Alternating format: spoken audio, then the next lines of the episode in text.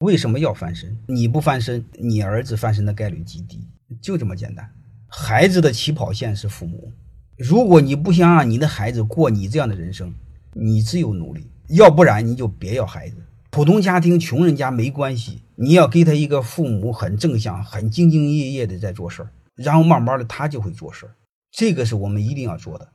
如果我们又不想努力，又处处抱怨，那你这样就别要孩子，你让孩子会很苦的。必须给孩子一个正确的基础吧。说白了就是，孩子是站在我们肩膀上往上升的。那你说我们就是家庭很普通很穷，那你谁也别抱怨，那说明你爹该努力时候没努力，你怨谁呢？那人家爹该努力时候努力了，就如此简单。你抱怨的是你爹，如果你不想让你儿子抱怨他爹，你从现在就开始，就如此简单。每一代人一定有一代人的责任，有一代人的使命。